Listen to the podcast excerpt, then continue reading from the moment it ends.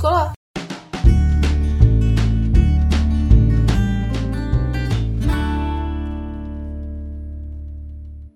Vítejte u podcastu Co škola. Od mikrofonu vás zdraví Aneta Štokrová. Tématem tohoto dílu bude duševní zdraví učitelů a proto vedle mě sedí Barbora Pšenicová, současná ředitelka organizace Nevypust duši, která se věnuje právě duševnímu zdraví. Dobrý den. Dobrý den. Vy jste nastoupila na místo ředitelky v září roku 2022, protože Marie Hajek Salmonovou, která Nevypust duši zakládala v roce 2016, čeká podle jejich vlastních slov nový projekt Mateřská. Tak kdy jste se přidala vy a jaká byla vaše cesta, než jste přebrala ředitelství? Já už jsem Nevypust duši znala předtím, než jsem sem nastoupila do uh, role ředitelské, a protože jsem supervidovala lektorské týmy, a který vlastně jezdí do škol a, a zároveň jsem vlastně pomáhala Marii eh, s některými manažerskými rozhodnutími, které dělala během Eh, nevypustit duši třeba tak dva roky, tři roky předtím, než jsem se sem připojila. A vlastně na jaře roku 22 jsme se s Marí domluvili, to jsme ještě úplně netušili, že půjde takhle hned zkrátka na mateřskou, a tak jsem vlastně os- nastoupila na pozici nějaké odborné garantky, dejme tomu, a předtím jsem dlouhá léta pracovala napříč neziskovým sektorem v různých organizacích jako někdo, kdo inovoval služby, jako někdo, kdo se zabýval um, nějakou vedoucí rolí a řízením toho, co lidi dělají. A můžete si to představit jako nízkoprahový zařízení pro děti a mládež, ale i třeba specifický témata, jako třeba obchod s lidmi nebo sex business. Můžete nám představit organizaci Nevypust duši? Nevypust duši se věnuje prevenci duševního onemocnění a nějakým způsobem se snaží naučit lidi v České republice, jak se mohou starat o své duševní zdraví a zároveň se jim taky snažíme předat informace, co mohou dělat v případě, že se s nějakými symptomy setkají, na koho se mohou obrátit a kde mohou hledat oporu pro různé situace, ve kterých se mohou vyskytnout. Spustili jste program s názvem Zázemí pro duši. Co přesně nabízíte školám a jaké to má výsledky? Zázemí pro duši je půlroční program pro školu, kdy my jsme vlastně spojili intervence, který, nebo teď úplně asi nevhodné slovo pro někoho, kdo se zabývá krizovou intervencí. Spojili jsme aktivity, které vlastně jsme pro školy do posud realizovali. Spojili jsme je vlastně v, v jedno uskupení, kterému právě říkáme zázemí pro duši a nějakým způsobem se snažíme ve spolupráci s tou školou vytvořit v ní prostor, ve kterém ta škola může pracovat s tématem duševního zdraví. A což znamená, že učíme pedagogy pedagožky nebo nabízíme jim nástroje a možnosti pro to, jak, si, jak mohou opečovávat své zdraví, ale i zdraví studentů a studentek. Zároveň se ale snažíme předat tyhle ty nástroje i žákům a žákyním, kteří do těch škol dochází, ale uh, my jsme vlastně absolvovali v roce 22, přelom 22-23, tak jsme absolvovali tři ty zázemí na třech různých školách a evaluovali jsme vlastně tu službu nebo tuhle možnost eh, s eh, organizací PAK Research a zjistili jsme, že některé věci nefungují, tak jak jsme si představovali, takže ty jsme proměnili. A přidávali jsme vlastně teď eh, spoustu nějaké stínovací podpory pro pedagogický sbor do nového zázemí, který budeme teď spouštět v roce 2024 a přidali jsme taky o něco víc spolupráci se studenty a studentkami na těch školách, třeba ve spolupráci s parlamentem školním, nebo ve sběru nějakých potřeb pro to, co ty děti možná potřebují, ty mladí potřebují jak to vlastně doručit tomu pedagogickému sboru. Přidali jsme i nějakou spolupráci s krajem, jako zřizovatelem středních škol. A to znamená, že taky chceme vytvořit nějaký prostor pro dialog té školy, kraje, ale možná i dalších organizací a institucí v tom regionu, protože nějak tušíme, že pokud se nepohybujete v Praze, ale pohybujete se v nějakém, nějaké okrajové části republiky, tak ta dostupnost těch služeb se samozřejmě snižuje snižuje čím dál jste od nějakého epicentra a taky z logiky věci možná nebudete mít celou tu plejádu té pomáhající sítě někde, takže budete možná potřebovat spolupracovat s někým jiným, a, tak se vlastně snažíme těm školám nabízet možnost, jak tyhle ty sítě vytvářet jak ty služby nalézat a jak s nimi taky nadále spolupracovat. To je složitý, že? Jak se do toho ta škola může zapsat nebo přihlásit? Jak je vybíráte? To zní, jako kdyby chtěli. a oni nechtějí? No, tím si úplně nejsem, je to práce. Um, je to jako práce pro tu školu.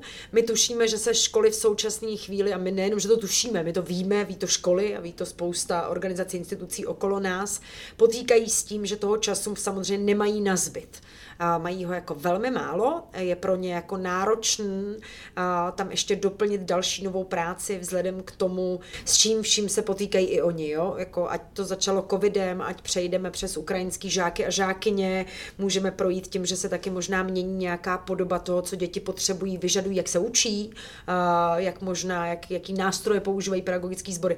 Není to pro ně úplně jednoduchý období a my vlastně taky jsme ti, kteří přichází s tím, a ještě chceme, abyste dělali něco jiného. A naším fokusem ale v té škole je samozřejmě školní poradenské pracoviště. Je to někdo, s kým my potřebujeme být na úzko, když takový program realizujeme a je to vedení školy. A, takže samozřejmě my pracujeme i s tím celým pedagogickým sborem a jemu něco předáváme nebo ve spolupráci s ním něco děláme, ale uh, je třeba, aby samozřejmě to, to, to SPPčko a to vedení školy alokovalo nějaký svůj čas uh, a chtělo vlastně něco takového dělat. Což slyšíte, že vyžaduje mm, nějakou jejich ochotu ochotu, vůli, možná taky hrazení těch hodin, těch pedagogů a pedagožek jako navíc, proto taky jsme přizvali ty spolupráce ty kraje, a protože nějak očekáváme jejich pomoc.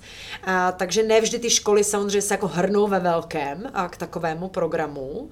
A, vybíráme, takže my máme, jednak si vybíráme kraje, ve kterých chceme spolupracovat, protože buď to máme velmi dobře navázanou spolupráci s tím krajem samotným a on má nějakou vůli s náma u toho být, nebo víme o školách, eh, který by to možná potřebovali a mají chuť, čas a prostor nebo ho chtějí vytvořit, se do toho zapojit. Takže v roce 2024 je to Jihomoravský kraj a Ústecký kraj a trochu středočeského kraje, že tam máme nějakou spolupráci domluvenou taky dopředu, ale pak půjdeme po krajích postupně dál, protože naším cílem je do roku 2030 mít vlastně takzvané ambasadorské školy. Někoho, kdo vlastně zažil to, že i v současném systému můžete vytvořit prostor pro téma duševního zdraví na škole. A dokážete to zařídit, i když máte spoustu překážek a bariér a klacků v tom.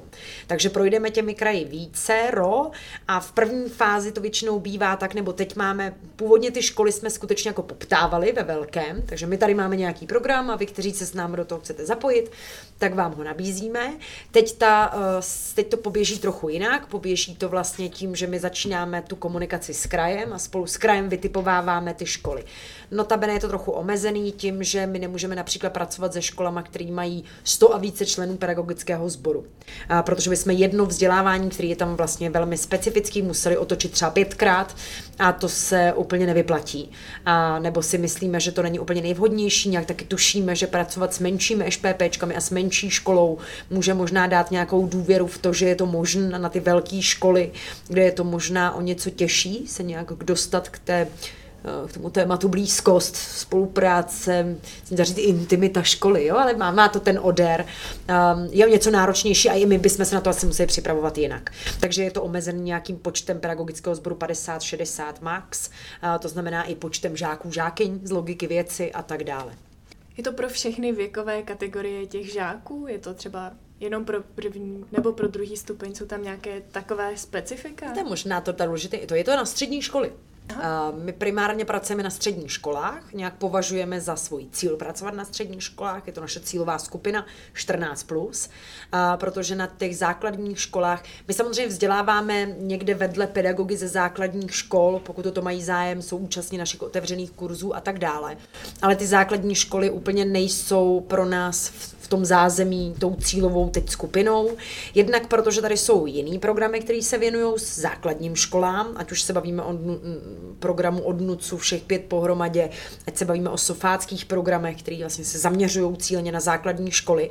A ty vlastně taky vycházejí z předpokladu, že primárně spolupracují s těmi pedagogickými sbory, kvůli s těmi dětmi. Oni vlastně učí ty dospělé okolo těch dětí něco, co pak předpokládají, že budou ti dospělí dělat s těmi dětmi, což je i tak trochu naším záměrem. Ani my nechceme eh, opakovat náš program neustále v prvních ročnících na středních školách, kam teď jezdíme. Raději bychom, aby to dělali metodičky prevence. Mm-hmm. Ten program, o kterém jsme mluvili, Zázemí pro duši, je dlouhodobý. Jaké krátkodobé nebo třeba jednorázové workshopy nabízíte nebo jakou podporu mm. učitelům? To je uh, zajímavý, protože my vlastně vycházíme z toho, že my máme klasický dvoudenní 16-hodinový kurz, který je nějakým jako gro pro ten pedagogický sbor, a který nějak učí ty pedagogy, pedagožky se nějak koukat na téma toho duševního zdraví ze své vlastní perspektivy. A to znamená, že velkou částí je nějaké zamyšlení se sám nad sebou a s tím, jak já s tím pracuju, co já proto dělám a tak dále. Zároveň jsou tam samozřejmě nějaké Mm, jako interaktivní nácvikové věci pro práci s těmi třídami nebo s dětmi samotnými. A pak máme um, krátkodobý věci, že máme nějakou sérii webinářů, dejme tomu, můžete si to najmout asi jako webinář, ale i jako naživo, kdybyste jako chtěli, nebo kdyby školy chtěli, který se věnují třeba práci s emocemi, adaptaci na změny. Teď máme nově třídnictví jako vztah, a to znamená, že máme úplně nový program, který taky vyšel jako ze zázemí, protože už jsme to tam tak trochu testovali v tom zázemí samotném. To znamená, že nějak nabízíme zamyšlení třídním a nad tématem toho, co já tam jako třídním jako znamenám, co tam vlastně nesu do té třídy, jaká je moje role, co pro to můžu udělat, jak můžu tu svoji práci rozšířit, nebo taky jak ve třídnické hodiny, to je nějaký téma. Ten je osmihodinový a je rozdělen taky teda po dvou hodinách, takže ho opakujete několik, nebo jste součas, nebo jste s námi nějakou delší dobu, protože my nějak předpokládáme, že jsou aktivity, které je třeba zkoušet, než se třeba znovu potkáme, aby jsme věděli, jak vám fungují, jak vám nefungují, jak můžeme reagovat, co pro vás můžeme udělat a tak dále. Ale většina pedagogů, pedagožek může taky přijít na otevřený kurz, který pořádáme pro pedagogy, pedagožky, to znamená v Praze, v Brně, v Plzni, Máme nějaké otevřené kurzy, ke kterým se můžete propsat, protože ty zveřejňujeme na našich webových stránkách, ale i sítích. Ale pak eh, většinou ta cesta u těch pedagogů, pedagožek je taková, že chodí na naše eh, workshopy pro veřejnost a většinou si nás v mé hlavě tak trochu oťukávají a chtějí vědět, eh, co jsme zač, jako, tý, jako to mluvíme o tom duševním zdraví, jestli je to zajímá, jestli je to pro ně taky nějak jako rozšiřující a tak dále. A těch taky pořádáme poměrně hodně, takže je možné se k ním nějak připojovat. Už jste zmínila některá ta témata z těch workshopů nebo i té dlouhodobé spolupráce. Co vám z toho vyplývá, že jsou ty důležité aktuální věci, které učitelé řeší? To, co oni řeší, je to, že mají ve třídách děti nebo mladé, kteří nějakým způsobem mohou vykazovat známky varovných signálů duševního onemocnění. To se děje, to oni takhle třeba nemění pojmenovat, ale vědí, že jim to třeba taky nějak už zasahuje do výuky. To je taky ten moment, kdy si toho dost pravděpodobně všimnou. A my bychom chtěli, aby toho všimli dřív, než jim to začne do výuky zasahovat, protože máme předpoklad, že tou prevencí se dá vlastně taky možná zařídit, že jim to do výuky nezasáhne, ale zároveň se taky dá možná o něco víc pomoct těm dětem. To, co pak řeší ten pedagogický sbor, je tedy jednak to, že jim to nějak komplikuje tu pedagogickou práci. Druhak předpokládáme, že pro ně je velmi těžké hledat oporu pro diskuzi, co s tím vlastně mohu dělat v té škole, což není nevolí, eh, ale možná nedostatečnou informovaností, eh, nedostatečnou nějakým nástrojovým bazálem, tím, co ta škola vlastně umí, má, co má k dispozici a tak dále. Možná taky tím, že nemají třeba obsazené školní poradenské pracoviště, tak jak by bylo třeba, protože my víme, že tam musí metodička prevence a výchovná poradkyně, ale to, že tam máte psycholožku, ještě stále není povinnost. Nejsou, tak máme taky asi 0,3 psychologa na školu tak to není úplně mnoho. A, taky si ale myslím, že se mnoho z nich bojí. A o, není se jim vlastně, jako ne, nemůžeme se jim divit. Jo? Jedna z těch věcí je teda, že se dozvím něco, s čím si nebudu vědět rady. Když se dozvíte, že se váš žák nebo žačka sebe poškozuje, tak vás to vyděsí, uh, protože tak netušíte, co to znamená. Jo? A to, že třeba sebepoškozování není v ohlašovací povinnosti, taky každý neví. Uh, je to jako něco, co se vlastně lidi postupně učí. Zároveň si myslím, že se možná můžete dozvědět něco, kdy nebudete znát ten postup, je to taky jedna z věcí, kterou my ty pedagogy a pedagožky učíme, co je postup pro takové situace. A teď na to budeme vlastně i nějakým způsobem připravovat nástroj, který nám k tomu ještě pomůže. A pak si ale taky myslím, že se možná můžou bát eh, toho, že budou komunikovat ty věci s těma rodičema. A protože ty, ty rodiče taky nějak jsou nějakou náročností v té pedagogické profesi, ať už proto, že nějakým způsobem... Hmm, věří spíše, teď si věří spíše svým dětem a nevěří pedagogům, jo? nebo ti pedagogové mohou mít předpoklad, že mnoho těch rodičů je nějak na straně, jo, jako nepůjde tu cestu s nima, ty rodiče, že třeba nejsou podpůrní v tom, pojďme spolu vymyslet, co můžeme udělat společně, nebo to ty rodiče taky nebudou chtít jako vidět a slyšet, eh, protože to nějak v jejich perspektivách dost pravděpodobně hodnotí je, eh, jako rodiče, což hm, slyšíte, že není úplně jednoduchá situace, jo, a, a vlastně otvírat tyhle hovory a, není jednoduchý. Takže předpokládám, že pro řadu z těch pedagogů a pedagožek tohle je strašně těžký téma, ve kterém potřebují nějakou oporu, kterou nevždy mají, a nebo neví, na koho by se potom obrátili v té škole, když ji potřebují. A nebo už mají taky zkušenost, párkrát to zkusili a prostě to nevyšlo. A nestalo se nic. Pojďme se zaměřit na ty žáky teda. Eh, jaké jsou v současnosti nejčastější obtíže, se kterými se ty žáci setkávají? Tak eh, to, s čím se teď nejčastěji setkáváme, já myslím, že už mnoho pedagogů, pedagožek četlo ve zprávách, v novinách a všude na internetu, že my se v současné chvíli potýkáme s nějakým výskytem mezi jako 30 až 40 procenty duševních obtíží u dětí a mladistvých. A ta poslední informace, kterou máme, říjnová a je od Národního ústavu duševního zdraví, je 40% výskyt e, nějakých říct signálů, ale my myslíme si, že už jako závažných výskytů depresivních nějakých obtíží nebo úzkostných a tak dále. A, takže to, to, s čím se pravděpodobně nejčastěji mladí a děti potýkají, mohou být uh, zrovna nebo bychom je mohli takhle pojmenovat. Zároveň se dost pravděpodobně často setkávají s, se sebepoškozováním, což je taky nějaký jako zvyšující se trend mezi dětmi a mladými. A taky se můžeme bavit o závi, závislostech na sociálních sítích, jo, ale spíš nějakém mm, velmi velkém čase stráveném na sociálních sítích bez užitku. Tak bych to možná pojmenovala co může naznačovat, že ten žák má problémy? Jaké jsou ty signály? Ty signály se dají pozorovat tak, že my totiž vlastně vycházíme z předpokladu, že většina těch pedagogů, pedagožek tráví strašnou spoustu času s těmi dětmi a mladými. To znamená, že možná něco uvidí nejrychleji z nás všech, protože oni s nimi taky dokonce bohužel mohou trávit víc času než jejich vlastní rodiče. A to uh, znamená, že tam ten tlak trochu na ně jako je, aby si možná oni první všimli.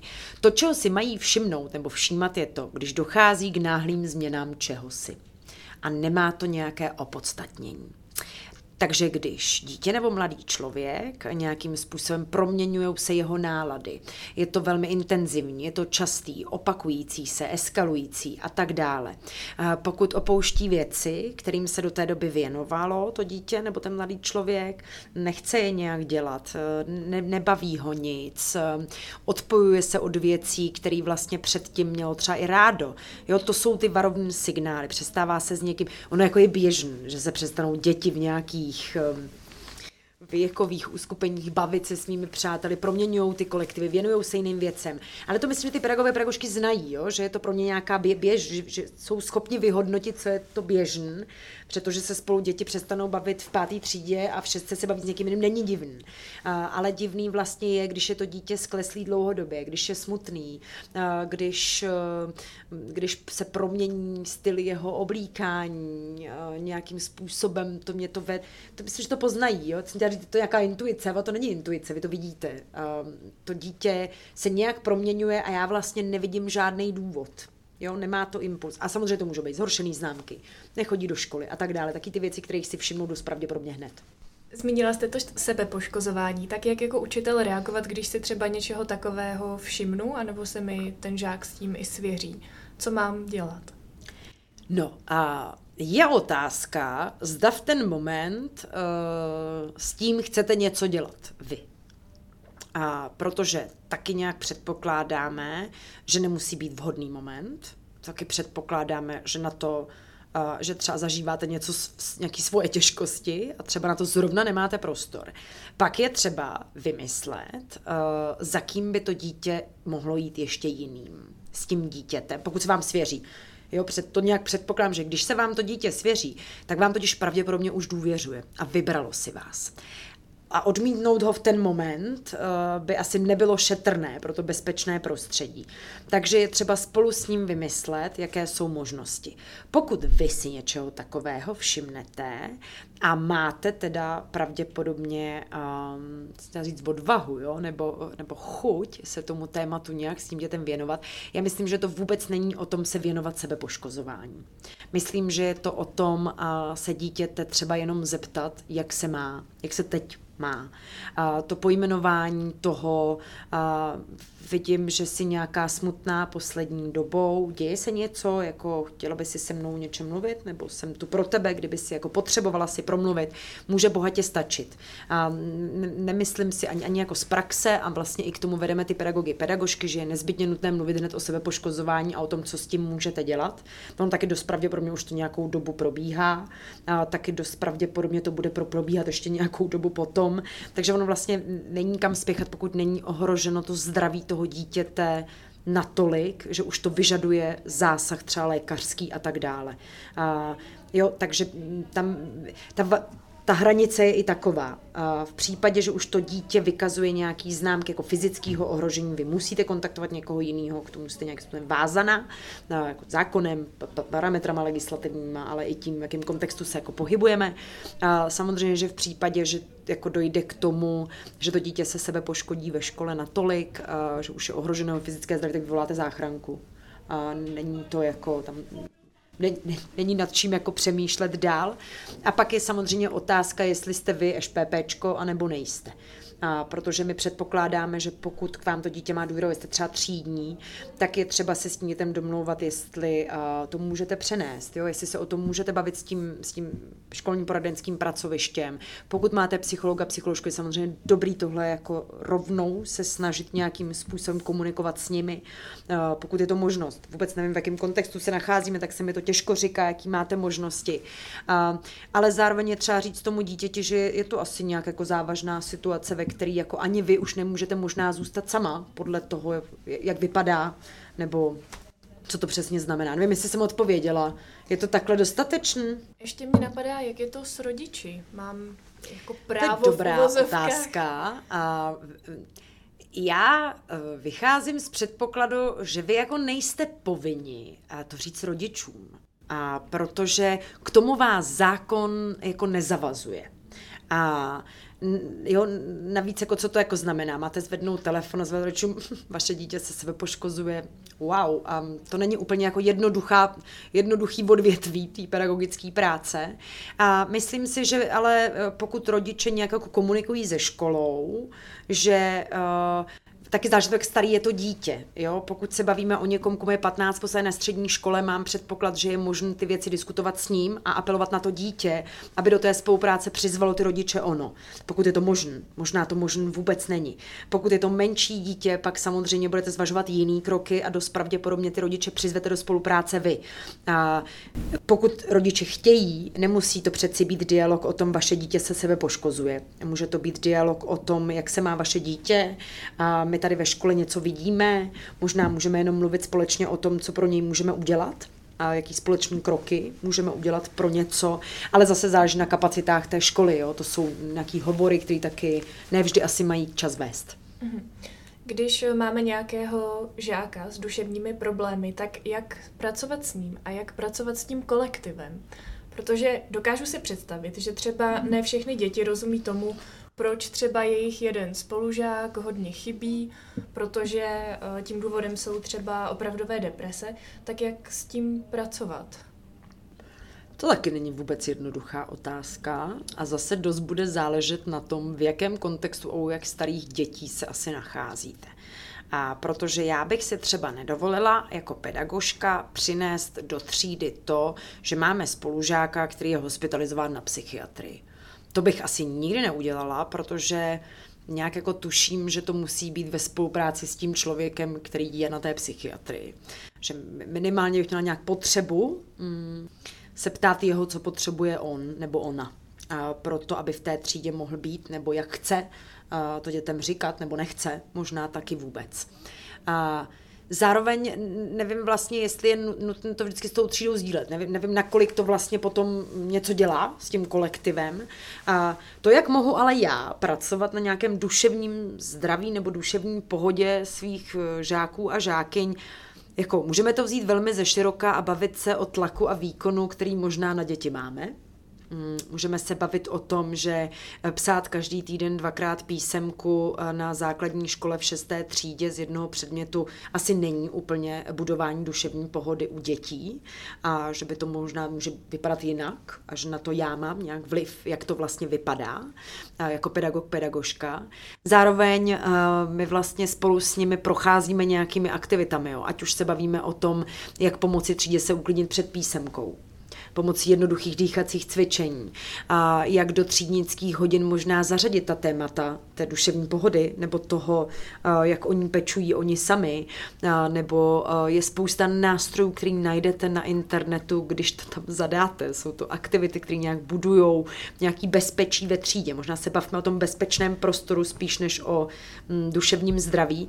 Velmi se mi teď líbilo, mm, jak jsem přišla do kontaktu s Daletem a jejich uh, Kids Full Class, což je uh, budování taky nějaké odolnosti, ale bezpečného prostředí ve třídě, který nějak odchází od toho, že nemáme problémové žáky a problémové momenty, ale že děti a mladí mají dovednosti, které se ještě nenaučili. A my možná můžeme pomoci je naučit. A to je vlastně hrozně hezká retorika. Když to slyšíte, tak už to nějak vytváří prostor se taky o tom bavit. Taky se možná společně něco učit, taky možná se společně učit nějakému respektu k něčemu. A těch programů je v Čechách jako strašná spousta, a kde se mohou jako učitel a učitelky inspirovat, stejně jako aktivit, který můžete využít. Mhm. Jak teda budovat ten safe space takzvaně ve třídě? Jak budovat safe space uh, ve třídě? Uh, no ráda bych řekla, že by mělo stačit respektem přijetím. A já jsem teď s chodou okolností viděla podle Zlatého Amose nejvylběnější učitelku z nějaké lesnické školy, která vlastně byla velmi autentická, velmi přirozená. Bylo z ní vlastně úplně patrné, že tu práci dělá ráda. A nějak z toho tuším, že vlastně s ní musí být fine bait v té třídě tak eh, možná přemýšlení o tom, mm, co já tam jako dělám a jak na děti působím, může stačit, protože pokud si chci vytvářet bezpečné prostředí ve třídě, a, a nějak se tím chci zabývat, což taky předpokládám, že ne všichni chtějí, že budete učitelka odborného předmětu, která je uvidí eh, jednou za 14 dní, tak dost pravděpodobně to není, není to, co tam chcete dělat, ale pokud jste třídní, tak byste v mé hlavě se měla zabývat tím, jak na děti působíte, co tam přinášíte, co jim možná nabízíte. A možná mimo to, že jim odvykládáte eh, podle osnov, co se mají v literatuře naučit protože tím asi bezpečný prostor nevytváříme. A zároveň samozřejmě můžete nabídnout možná trochu něco ze sebe. Ona tam, ona totiž hezky ta pedagožka říkala, jim taky možná řeknu, že mi ráno není dobře. Wow, ty jo, to je jako to velký práh pro pedagogický sbor, říct dětem anebo mladým ráno, já jsem se dneska třeba úplně dobře nevyspala. A protože i jim tím říkáte, že se to děje i vám, a že je vlastně úplně běžný, že se nám to všem děje. A možná ta položená otázka na začátek hodiny, taky jste se někdy špatně vyspali a úplně se máme fyziku, zeměpis nebo češtinu. Bohatě stačí. My tomu říkáme icebreaker, já myslím, že to spousta z nich zná, jako ze školení, kterými procházejí. Jo, nějak pomáhají tomu, že vytvářím prostor, ve kterém je běžný se o něčem bavit ve kterém je to normou. A, a nemusí to být moc, ani vám to nemusí moc krást té pedagogické práce, z té vzdělávací ale vlastně se dostáváme k nějakým jako systémovým otázkám, jo, že my tady v Nevypozduši často řešíme, a, že školy bohužel tápou v tom, jestli jejich role je vzdělávací nebo výchovná. A my bychom raději, aby možná byla někdy výchovnější než vzdělávací a, a taky bychom možná raději, aby jsme děti o něco méně učili gramatiku a o něco více učili tady spolu žít v tom světě. Zmínila jste už některá ta konkrétní uh, řešení proti tomu stresu, třeba ta dechová cvičení. Často slýchám o pojmu mindfulness, o kterém všichni mluví. Uh, co to je a jak, jak si tím pomoct? Jo, to je taky zastřešující pojem pro strašnou spoustu aktivit, který vás vlastně vedou k nějakému sklidnění a všímavosti. Je to jako velmi zrádné, protože mindfulness se vlastně jako učíte nějakou dobu to jako trvá, než eh, se stanete všímavá sama k sobě, než se naučíte něco rozdýchávat, prodýchávat. Ono to jako není. A teď jsem se rozhodla, že se tady naučím dýchací techniky a zastavím svou mysl. To představte, eh, že zastavíte svou mysl ráno v 8, jak to asi uděláte. Jo? To se není, to, to opravdu je nějaký jako trénink dlouhodobý. Ale jsou nějaký ty aktivity, jako relaxační techniky, které se vlastně dají využít pro nějaký sklidnění. I ty se sice jako musíte učit, eh, ale eh, dost pravděpodobně se dají nějak jako osahávat v tom menším kontextu eh, to, co to je? Může to být dýchací cvičení, já myslím, že to vš- znáte z takových těch jako i aplikací, jo, kde šumí ty lesy, teď vás to vede nádech, výdech, zadrž dech. Yoga je nějakým taky nástrojem pro to, jak sklidňovat svou mysl. Se hodně točí okolo sklidňování těch myšlenek nebo nějakého přijímání a tak taky v té všímavosti, hodně je to zaměřen na dech dost často, protože souvisí s tím jako odvést svoje myšlenky od něčeho. A myslím, to odpovídá tomu názvu. Jo? Dá se toho jako použít mnoho. Jo? Ono to nemusí být ani o dýchacím cvičení. Ne každému vyhovujou, dýchací cvičení, existuje, uh, existuje jako mnoho jiných aktivit, které se dají využít. Je to vlastně pro ty momenty tady a teď, protože my nějak vycházíme z předpokladu, nejenom my, to, to je odborně prokázané, že ta emoce, pokud přijde, nebo nějaká náročnost emoční, trvá jako tak maximálně 30 minut. A, takže z logiky věci, pokud dokážete vlastně v tu chvíli, která jako nejtěžší, největší, nějak jako eskaluje, se nechci říct klidnit, jo, ale nějak si pomoct, tak ono to nebude trvat 4 hodiny. Jo, takže tyhle ty cvičení všechny jsou připravené pro to, abyste vlastně překonala jakoby tu nejhorší fázi, kdy vám nějak mm, není úplně dobře a pak se dá řešit, co s tím dál. Tak to si myslím, že může pomoct jak žákům, tak učitelům. Je to tak, ano. Mm, myslím, že i pro vztek to platí, pač to je taky emoce. Zmiňovala jste, že ten safe space lze vytvořit nějakou důvěrou a nějakou autentičností toho učitele, tak eh, teď, když do toho vlastně vstupují třeba nějaké mm, externí, řekněme, mm, poradny nebo pre, programy primární prevence, tak jak to vlastně nakombinovat nebo jak s tím pracovat tak, aby eh, ten učitel tam stále prostě měl tu roli toho důvěryhodného eh, člověka, kterému se třeba svěřit? No, um, já si myslím, že se všichni, kteří se pohybujeme v té prevenci, uh, se, se snažíme jim v tom pomoct, uh, aby to dělali. Aby na to měli ty nástroje aby nějak jako mohli. A on se v tom každý musí nějak jako někde najít, jo? že já si fakt myslím, že je toho strašná spousta a že vlastně každý musí najít tu svou cestu, která mu v tomhle pomáhá. Ne každý je autentický na první dobrou, ne, ne každý dokáže mluvit o něčem, ne každý je otevřen, jo, a ani asi nechceme, aby se lidi jako proměňovali a jako z uzavřených introvertů se stali extroverti, kteří baví děti, jo. to není to téma. A myslím si ale, že v případě, že si někdo jako najímá externí pro programy, a tak by bylo asi dobré, aby je viděl. A tím bych možná jako začala. A ne někde, možná tam u toho byl s těmi dětmi nebo mladými, když už teda takový program jako probíhá na škole u něj. My to ostatně jako děláme, že nějak jako poptáváme to, aby ten pedagogický sbor nebo někdo z toho pedagogického sboru u toho byl, protože si myslíme, že třeba část těch aktivit můžou pak použít oni sami, že nás k tomu možná jako nepotřebují, nebo minimálně uvidí, jak se takový program dá vést, nebo jak s těmi tématy pracujeme, jak o nich mluvíme. A to je možná pro mě ještě taky nějaká jako otázka toho jazyka, která je dost důležitá a my na ní nějak jako dbáme a protože chceme o duševním zdraví a duševním nemocnění nějak mluvit, abychom snižovali tu bariéru pomoci nebo dostupnosti a tak dále, nebo jak napomáhali tomu bezpečnému prostředí. Takže tak se v tom mohou nějak eh, jako najít nebo to v tom hledat. A, a pak existuje spousta jako leadershipových a podpůrných programů pro pedagogy, pedagožky. Bavíme se o určitě naživo, o začně učit, otevřenou, jako jejich jako mnoho na trhu, a které vám nějak mohou pomoci, jak ještě v té učitelské roli nějak eh, o něco víc být a jak v ní být, tak aby mě to bylo příjemné.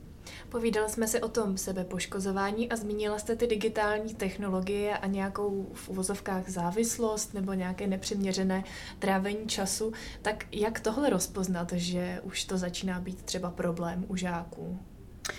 A já vlastně nevím, jestli to musíte rozpoznávat vy. Já mám nějak taky pocit, že vám taky nemusí příslušet všechno. A že dost pravděpodobně vy si toho opravdu všimnete ve chvíli, kdy už uh, to pro to dítě nějak jako začíná být náročné. Já vlastně nevím, jak si máte všimnout, že je dítě moc na sociálních sítích. Uh, já myslím, že mnoho dětí tráví čas na sociálních sítích a uh, v online prostředí. Myslím si, že se to ne, ani jako nebude proměňovat ve smyslu, že bychom trávili méně času online, a protože se to stává naším pracovním nástrojem a pro ty děti, i pro ty děti už to nějakým způsobem je součást jejich informovanosti, součást jejich života, na který jsou jako zvyklí. Jsou tady organizace jako Replakmí, který nějak učí ty děti uh, v tom online prostředí být, uh, tak, aby to um, ne, nezasahovalo do jejich zdraví a bylo to užitečné. A, a myslím si, že tohle je ta, že retorikou, a, že vlastně nemáme, nebo máme dětem bránit v online prostředí, moc nenapomáháme tomu, že se naučí zdravě využívat online prostředí. A my vlastně chceme, aby to uměli. A my to taky moc neumíme, protože jsme to nemuseli dělat, takže pro nás dospělé je to samozřejmě daleko náročnější v tom nějak s nimi být. Možná se inspirovat, jak se to děje někde jinde, jak to dělají ty organizace, jako to mluví o tom online prostředí. Možná je naučit ho používat k té výuce, nebránit se mu, a protože tak jako tak generace dnešních dětí v něm rozhodně bude pracovat. Rozhodně víc než my. A s nástupem jako umělé inteligence a všeho okolo tomu jako moc nemůžeme zabránit. A být nějak na zadník v tom, že se to děje a nevyužít to pro tu výuku a možná pro ten pozitivní, mm, jako pozitivní zkušenost s tím prostředím je škoda protože tím nepomůžeme. Tak vím, že jsem úplně neodpověděla na to, jak si všimnout, že dítě tráví hodně času v online, všimnout si toho mají rodiče. Si nemá všimnout pedagog, pedagožka. A ty děti poptávají to, a to, to Replak mi hezky říká v nějakém svém výzkumu, jakože většina těch dětí opravdu jako poptává to, aby s nimi rodiče o tom online prostředí mluvili, aby se jich ptali, co tam dělají aby se jich ptali, aby byli zvědaví trochu. A já nevím, a tak já jsem někdy zvědavá. To samozřejmě taky jako rodiče, ne všechno je pro mě zajímavý. Jo? Jako prasátka puntikatý, dobrý a některý, některým věcem nerozumím a prostě mi nějak, tak není mi jedenáct nebo patnáct, tak taky není divný, že tomu nerozumím. Ale možná s těmi dětmi o tom jenom mluvit a ptát se jich, uh, možná s nimi u toho být, což je nějak ale spíš pro ty rodiče než pro ty učitele, učitelky, ale možná to můžou zastat i ti učitelé a učitelky, pokud se to nějak týká jejich jako programu nebo toho, co vyučují. Vlastně by mi to jako nepřišlo divné, kdyby se na to ptali, jako co vás zaujalo, co se vám líbí. Možná bylo inspirovanější taky pro to, co s tím můžou dělat oni. A to tady učím chudáky pedagogy a pedagožky teď učit, jo. Tak to jsem v žádném případě nechtěla, aby to takhle vyznělo. To bych si nedovolila, uh, ale je to pro mě jenom nějaká jako, jako vlastně naděje, jo, že, že mi to přijde hm, hezký se inspirovat i od těch mladých a využít vlastně jejich prostor pro uh, svoje cíle. Teď to je, to je dobrý. Probrali jsme už uh, hodně věcí z pozice toho žáka, tak by mě ještě zajímalo duševní zdraví samotných učitelů. Jaké jsou nejčastější problémy duševního zdraví, s nimiž se učitelé setkávají? No to my vůbec nevíme. A, a myslím si, že to teda, jako trochu tuším, že směřujeme k tématu syndrom vyhoření, ale tak jednoduchý to s ním není. My máme sice k dispozici nějaké průzkumy, které jako ukazují na nějaké trendy. To, že pedagogická profese je jedna z těch, kde byste očekávala syndrom vyhoření, není divné. A protože pracujete s lidmi, protože je na vás vyvíjen nějaký tlak, protože se taky musíte možná rychle na něco adaptovat, a protože nevždy možná máte v té škole velké tu podporu, kterou byste potřebovala. Pokud se začínající pedagog, pedagožka, pravděpodobně se budete potkávat s tím, že budete mít pocit, že jste na to sama. A jo, proto taky vznikají ty organizace a instituce, které se snaží to nějak proměňovat a my to vidíme a děje se to. A, takže ano, já jako kdybych... Um, my, Pár let starý číslo říká, že 52% pedagogů pedagožek je nějakým způsobem ohroženo, už jako ohroženo syndromem vyhoření. Když eh, my jsme to nechávali nějak projít, bylo to okolo 20%, ale to číslo jako velmi nízké. My si myslíme, že je rozhodně vyšší než 20%. My se pohybujeme okolo 40% mezi pedagogickými sbory. A je jedno, jestli jste uh, začínající, nebo jestli už učíte 20-30 let. Jo? Nerada bych to jako generalizovala v tom, že víme, že pedagogové, kteří učí 30 let, k tomu mají nějaké větší sklony. To si vůbec nemyslím. Uh, myslím si, že spíš už mohou někdy být zklamanější z toho, jak to v těch školách funguje, nebo už možná vyvinuli uh, nějaký svoje, uh, nebo vyzkoušeli něco, co nedopadlo, tak to je taky nějak frustrující, to slyšíte, když jako budu opakovaně něco zkoušet, o čem si myslím, že je to dobrý, nebude to vycházet, asi mě to nepodpoří v tom, abych to zkoušela znovu, nebo aby mi bylo v té práci dobře. Um, takže to je k tomu syndromu vyhoření jako co do čísel. Um, no a my si jako myslíme, že řada z nich je skutečně jako přetížena z důvodu těch povinností, které na tu školu spadají. A to znamená, že hmm, pokud jste třídní, ještě k tomu na druhém stupni učíte svoje dva předměty napříč a nedej bože jste vzala pozici metodičky prevence, no potěž pámbu. To, mm, to prostě je nějak náročné samo o sobě.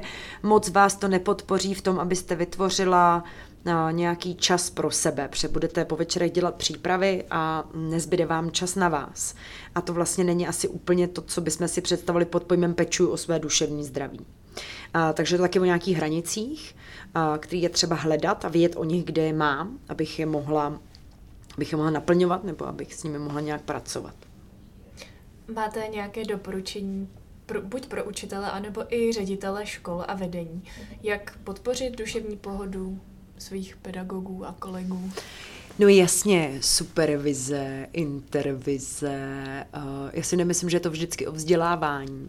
Um, jako to, že supervize pro nás není běžným nástrojem využívaným ve školství, je škoda a protože nějak taky napomáhá tomu bezpečnému prostředí v tom pedagogickém sboru, pracuje na něm a taky může podpořit řadu těch eh, pedagogů, pedagožek v nějakých tématech, se kterými se setkávají. To znamená, že k vám přijede někdo externí, kdo s vámi tři hodiny prochází například nějakým tématem, se kterým vy se tam potýkáte.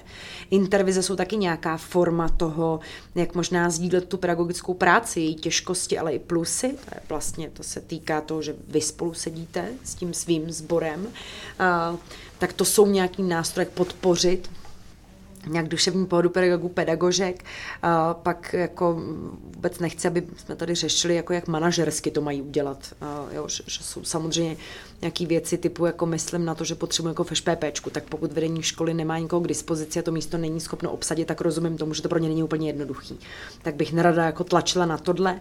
Zároveň to taky může být um, o tom, že to prostředí, eh, že, vytvářím jako vedení té školy prostředí, ve kterém je taky možná nějaká autenticita, a taky možná hm, nějaký prostor pro diskuze o tom, jak se kdo cítíme a jak komu nám tam vlastně je.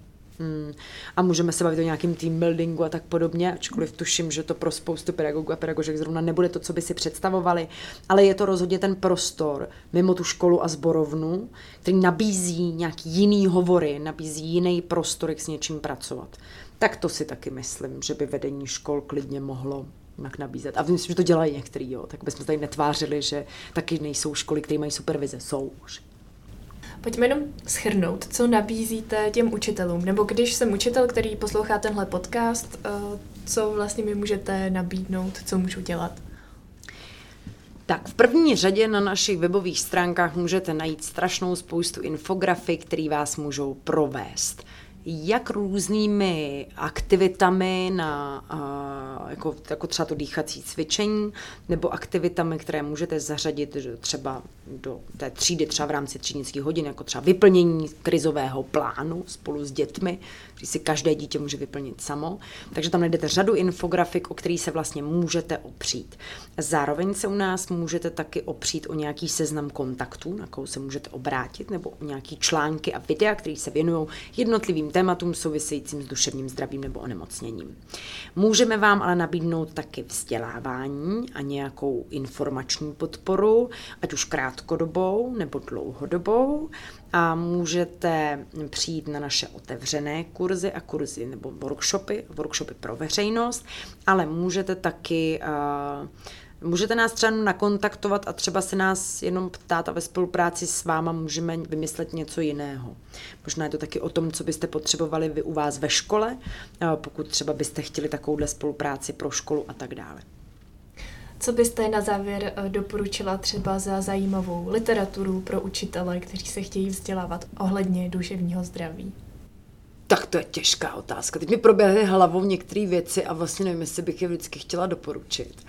A já si myslím, že je dobrý podívat se na stránky těch organizací, které možná v těch školách pracují. A protože spousta z nich, stejně jako my, má spoustu doprovodního materiálu, o který je možné se opřít.